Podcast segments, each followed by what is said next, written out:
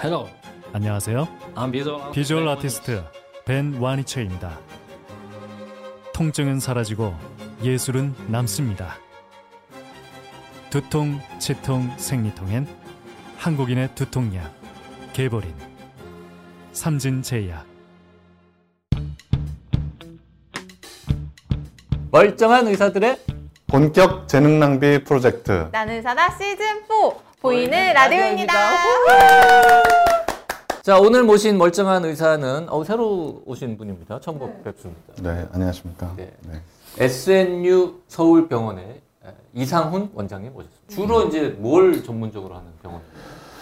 어, 저희는 정형외과 쪽 진료가 전문이고요 네. 그래서 정형외과 진료의가 지금 여섯 명 그다음에 신경외과 척추를 보신 네. 분이 한 분 이렇게 해가지고 어, 뭐 내과 뭐 영상의학과 뭐 마취과 선생님들도 계시지만 정형외과가 이제 메인입니다 병원이 네. 되게 크네요. 큰 병원이네요. 네. 그 한 전문의만 뭐한 10명 이상 되는 네 큰 병원인데 거기에 지금 대장님이신 겁니까? 어, 저랑 이제 어, 제 후배 한 명이랑 같이 동업을 하고 있습니다 서울대병원에서 정형외과 전공을 하신 다음에 에, 조교수, 부교수 네. 다 역임하시고 피츠버그 의대에서 한 2년 가까이 또 네. 연구도 하시고 네. 그 지금 마곡에 가서 병원 여신 거는 아직 한 2년이 채 안 된. 네 네. 아, 이제 6월 18일이 2년이니까 정말 아, 며칠 남았습니다. 아, 네. 이제 2년입니다. 어. 그리고 놀라운 건 네. 이게 되게 뭐 국가대표 이 스포츠 이런 게 되게 많습니다. 이거 좀 몇 개 소개해 주시죠. 네, 일단 K리그 의무위원회 의무위원이시고요. LG 서울 이랜드 FC U18 필드 주치를 맡고 계셨다고 그러니까 합니다. 정형외과 의사 중에서도 무릎을 주로 하시고 그 중에서도 스포츠 의학 이런 데도 상당히 관여하시고 뭐 이런 전문가이신 거죠. 네. 네. 그리고 제가 또 놀랐던 것 중에는 교과서를 쓰셨어요. 음흠. 네. 대- 그 슬관절학 제1권하고 슬관절 수술 아틀라스 교과서를 집필하셨는데 이 아틀라스가 뭐예요? 뭐 해부학 같은 거.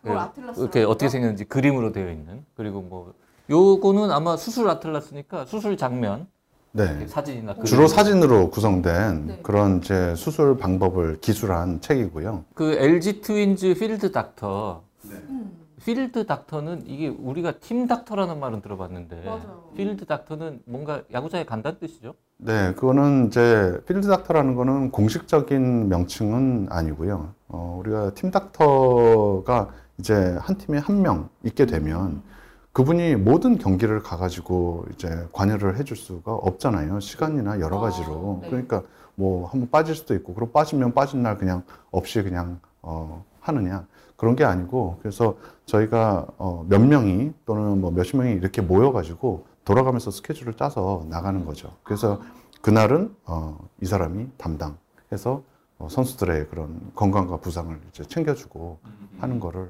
돌아가면서 하는 거죠. 그러면 그걸 이제 필닥터라고. 그왜 경기 보다 보면 막 선수들이 갑자기 막 이렇게 부상당해서 쓰러지거나 이러면 누군가 막 달려가가지고 막 음, 확인하고 막, 어, 들것 막 들고 뭐 가요. 뿌려주고 막 이러잖아요. 그런 걸 하시는 거예요? 그런 거를 해야 되는 거죠. 아. 예. 잠깐만 해야 되는 거죠라는 건 네. 안 한다는 뜻인가요? 야구 경기에서는 잘 없죠. 아.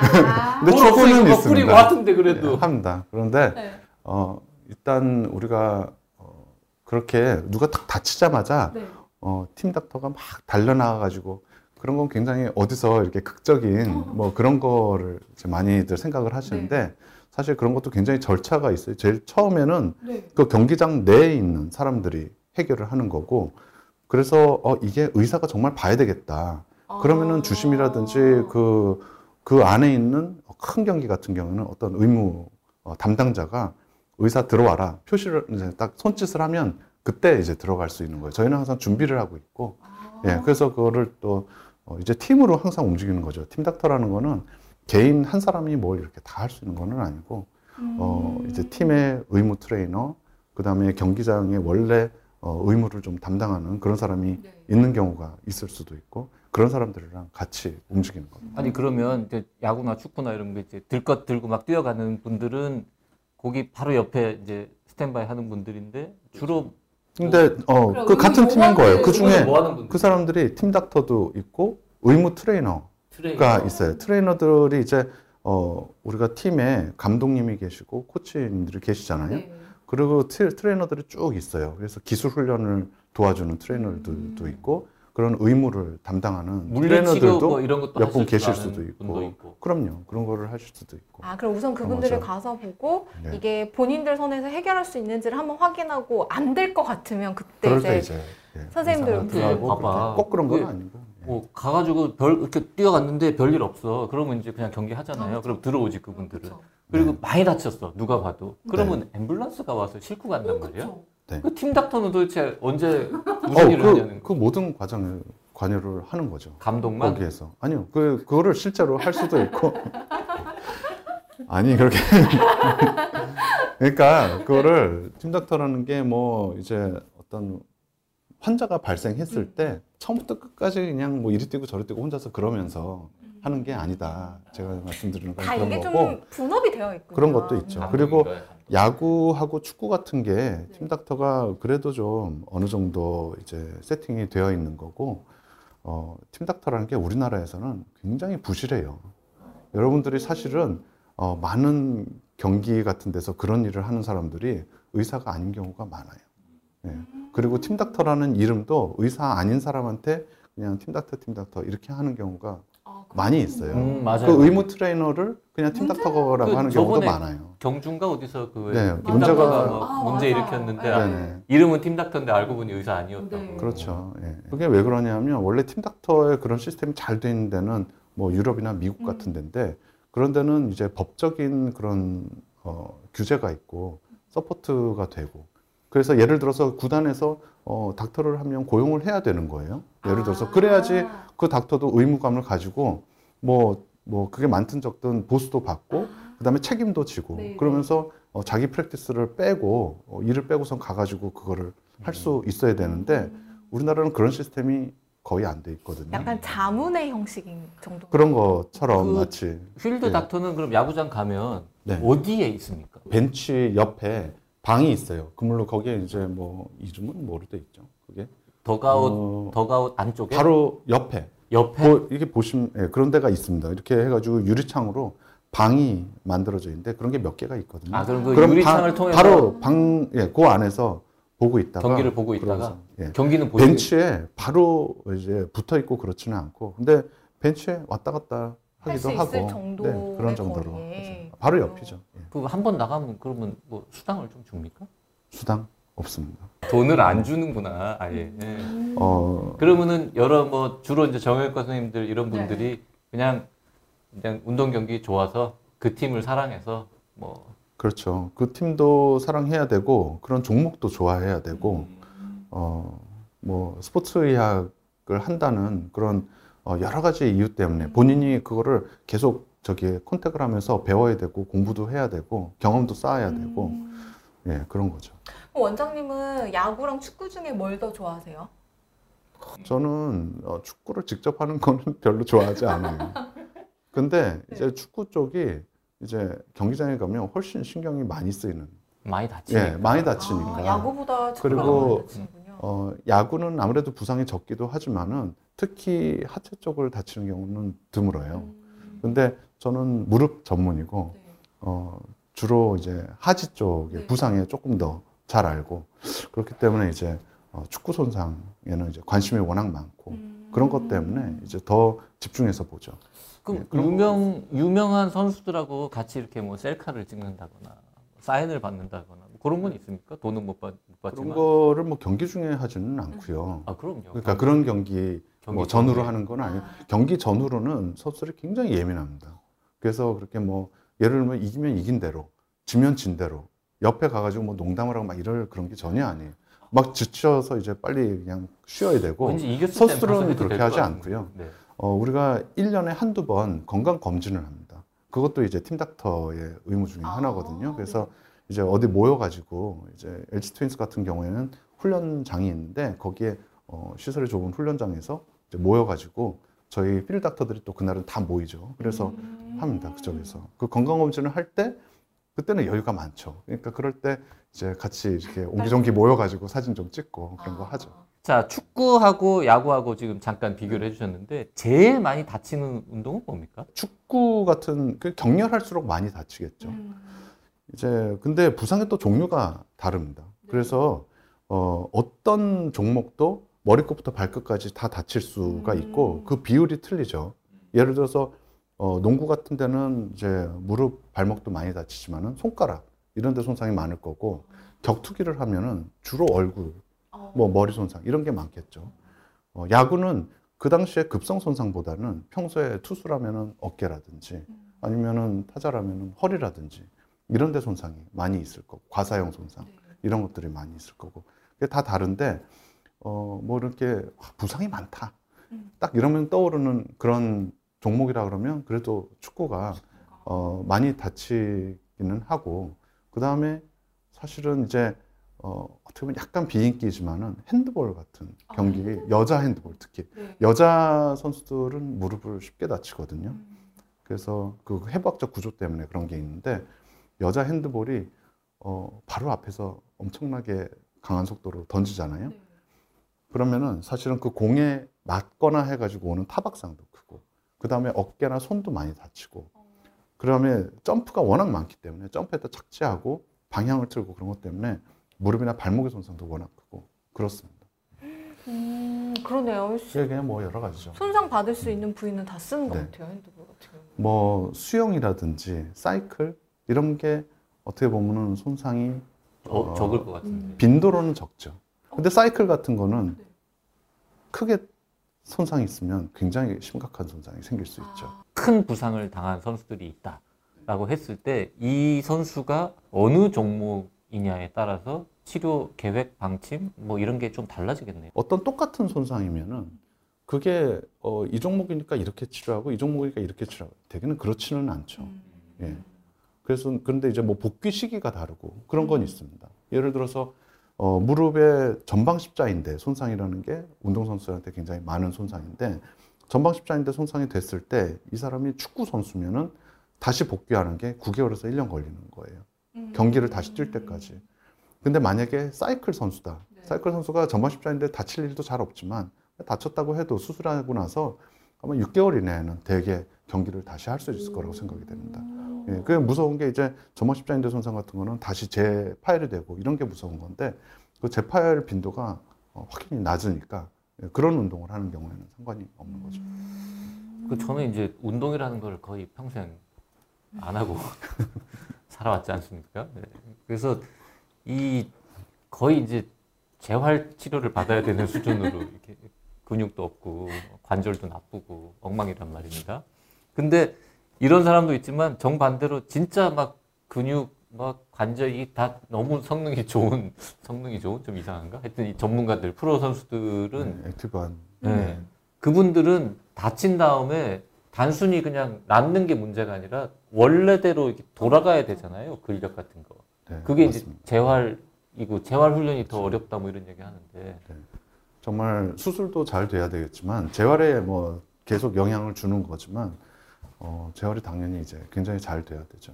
그 재활 네. 프로그램도 당연히 관여하시는 거예요. 근데 어 그렇죠. 어 근데 이제 그 아까 말씀드린 것처럼 수술도 어 조금 조금의 그런 조정이 있을 수는 있지만은 기본적으로 같은 거라 그랬잖아요. 네. 그런 거는 예를 들어서 일반인 치료하는 거하고 운동 선수 치료하는 게 다르냐?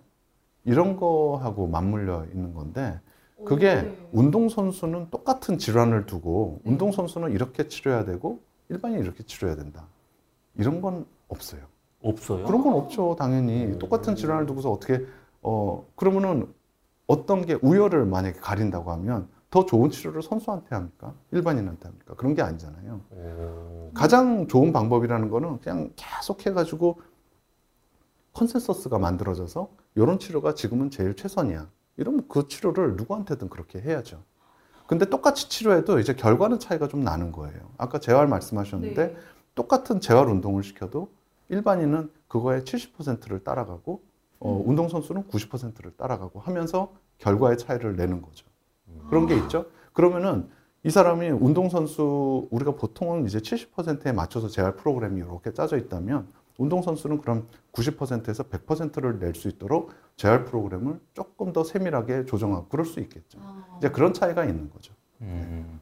아니 근데 지난번에 언제 다른 스포츠 의학 하시는 분한테 네. 뭐 들었던 얘기 같은데 가령 이제 치료 방법이 뭐 A, B, C 세 가지가 선택할 수 있는 네. 상황이다. 네. 그러면 이 사람은 그냥 일반인이다. 네. 사무직이다 그러면 네. 그냥 좀 A. 네. 근데 이분은 A라는 방법을 쓰면 뭔가 이렇게 근력을 음. 끌어올린다거나 뭐 심한 운동을 하는 거는 좀 어렵지만 수술은 네. 뭐 간단하다든지 예를 들어서. 네. 근데 이분은 운동선수다. 그러면 B 뭐 이런 걸 네. 택하는 뭐 이런 건 없냐 이런 거예요. 네. 근데 그런 거를 사실은 실, 실전에, 실제로는 그런 선택을 좀 하게 되긴 해요. 그렇지만은 원칙은 절대 그렇지 않다. 어떤 그 textbook이나 어떤 책도 그리고 어떤 그 스포츠 의학의 그런 대가들도 어, 운동선수는 이렇게 해야 돼. 일반인은 이렇게 하더라도 일- 운동선수는 이렇게 해야 돼. 이런 얘기를 하지는 않는 거죠. 그러면 기본적으로 예. 치료, 재활 치료 같은 거는 똑같은데 아까 말씀하신 것처럼 뭐 그렇죠. 스포츠를 업으로 하시는 분들한테는 좀 더 재활 치료 기간을 늘리거나 아니면 강도를 좀 이렇게 강하게 한다거나 이런 식으로 조금 조정할 수는 있는 거예요. 그럼 조정할 수 있는 거고 제가 지금 이제 갔다고 한참 얘기했잖아요. 근데 이제 지금 또 안 그렇다는 얘기를 이제 드리려고 해요. 케바케 그게 뭐냐면 아. 그럼요. 어, 예를 들어서 이제 무릎에 연골판이 있어요. 네. 근데 그게 이제 잘 찢어집니다. 운동선수들도 찢어지고 일반인들도 뭐 어, 그냥 뭐 이러다 저러다 잘 찢어져요. 연골판이라는 거는 무릎의 쿠션이기 때문에 함부로 막 잘라내면은 안 돼요. 많이, 짜- 많이 잘라내면 많이 잘라낼수록 그냥 무릎이 많이 안 좋아지고 퇴행성 관절로 빨리빨리 가는 거거든요. 그런데 이, 이게 그러면은 봉합을 하면 좋은데 봉합하면 잘 붙느냐? 잘 붙질 않아요. 이게 무조건 꼬맨다고 붙질 않아요. 성공률이 원래 잘 꼬매도 70에서 90% 사이예요. 그리고 어떤 파열은 해 하면은 한 반쯤 반반이네. 붙을 확률 반, 안 붙을 확률 반. 그러면은 이제 그런 게 있는 거예요. 만약에 일반인 같으면 이게 어, 확률이 반반쯤 되는 봉합을 할 것인가 말 것인가. 일반인 같으면 웬만하면 할 거예요. 내 무릎 같으면 할 겁니다. 왜냐하면 하고서는 50% 확률을 보고 되면은 좋은 거고 안 되면 그때 가서 잘라내죠. 근데 그렇게 되면은 이제 수술을 두 번 하게 될 수도 있고 그리고 재활까지 합쳐가지고 회복 기간이 이게 2, 3개월이 아니고 막 6개월, 1년이 될 수가 있는 거죠. 그래도 나는 어, 이거 오래 써야 되니까 몇십 년 써야 되니까 앞으로도 왜 그런 그런 선택을 할 수가 있는데 어떤 선수가 이제 그런 파일이 있어요. 확률이 50%가 안 되는 봉합을 해야 될까 고민을 하는데 6개월 뒤에 굉장히 일생일대 시합이 있다. 그러면은- 나가야 된다. 뭐 이러면 만약에 그렇다 그러면은 이거를 봉합을 그때 또 할 그걸 할 것인가 아니면은 잘라낼 것인가 고민을 해야 되는 거죠. 그냥 쉽게 결정할 수 있는 문제가 아닙니다. 뭐 이래도 일반인도 겨- 고민해야 되고 선수도 고민해야 되는데 그럴 때는 어, 일반인이라면 이래도 선수라면 요 선택을 할 수가 있는 거예요. 예. 왠지 선수하고는 치료 방침을 결정할 때 대화를 더 많이 해야 될 것 같아요. 엄청난 대화, 예, 말이 어, 많이 해야죠. 예, 예. 설명도 많이 해야 되고 뭐 제일 고민되는 사람은 환자 본인이겠지만은 이제 정말 그쪽 어, 팀하고도 얘기를 다 해야 되는 거고요. 의사도 고민을 많이 해요. 연봉 막, 막 몇십억 받는 이런 선수 네. 혹시 이렇게 수술하고 이러면 네. 너무 부담돼. 부담스러울 것 같습니다. 부담스럽죠. 팀 닥터가 어떤 선수를 두고 어, 처음부터 모든 거를 해주는 거라고 이제 대개들 생각을 하세요. 네. 그래서 제가 아까 처음에도 이 어, 처음에 그렇게 들어가서 이렇게 막 응급 상황에서 보는 것도 팀 닥터가 혼자서 막 이리 뛰고 저리 뛰고 하는 게 아니다. 팀으로 움직이는 거고 정해진 범위 내에서 하는 거고 그때 의사의 역할 정확하고 어, 좀 더 깊이 있는 자문을 하고 정확한 판단을 하고 이런 거를 도와주는 것처럼 그 다음에 어, 떤 후송을 해야 되는 심각한 질환이 이제 부상이 생겼잖아요. 그러면은 그걸 내가 치료해야 되느냐 그런 거는 아니죠. 이게 그 상황에서 응급처치를 하는 필드에서 보는 팀 닥터의 역할하고 그 다음에 어, 이 사람이 나중에 어떤 수술적인 치료를 해야 될 정도로 뭐가 있으면 이거는 완전히 분리된 거예요.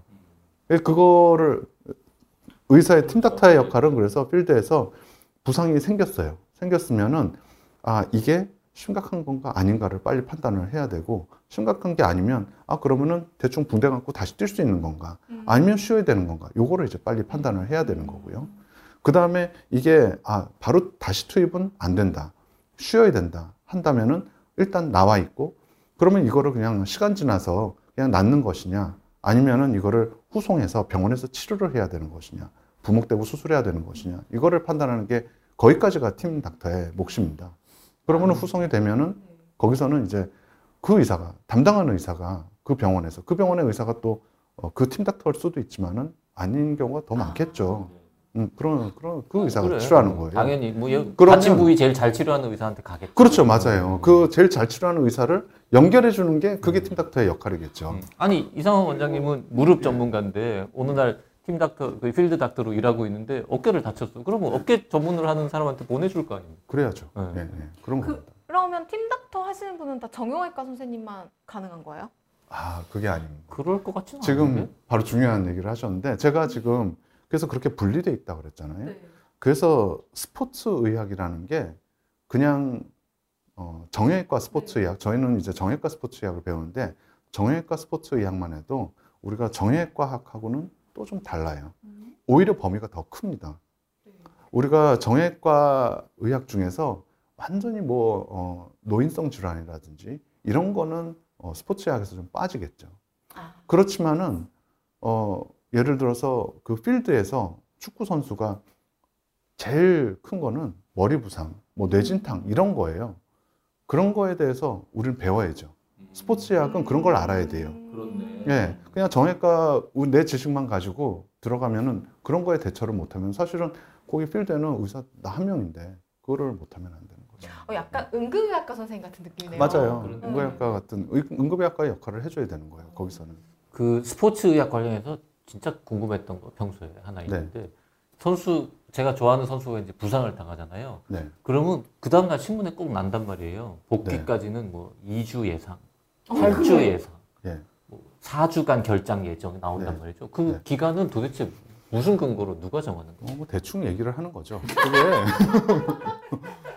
그게 정확하지 않죠. 그 왜냐하면 그거 언제 나올지 어떻게 알겠어요. 근데 어, 그런 거예요. 그 이제 그런 대충 의사들이 이제 보면은 어, 어느 정도 알죠. 해가지고 예를 들어서 무릎에 측부인대가 다쳤다. 아, 네. 그러면 어, 측부인대가 아, 요 정도 다쳤으면은 이거는 한 3일, 3일이면, 3주면은, 아, 3일이 3주면은 그냥 어느 정도 이제 안 아파지고서는 어, 붕대 감고 뛸 수 있을 거야. 이런 생각을 해서 3주 이렇게 써, 씁니다. 그러면은 그게, 그게 이제 방송에는 3주 이렇게 나오는 거고, 그 전방 십자인대를 다쳤다. 그러면은 뭐 수술을 해야 되는 거죠. 그러면은 수술해야 된다. 이렇게 뜨는 거고, 그런 거죠. 예. 근데 정확하지는 않죠. 이 환자가 뭐 한 3주 정도면 괜찮을 줄 알았는데 뭐 두 달이 가도 계속 아플 수도 있고 그런 거죠.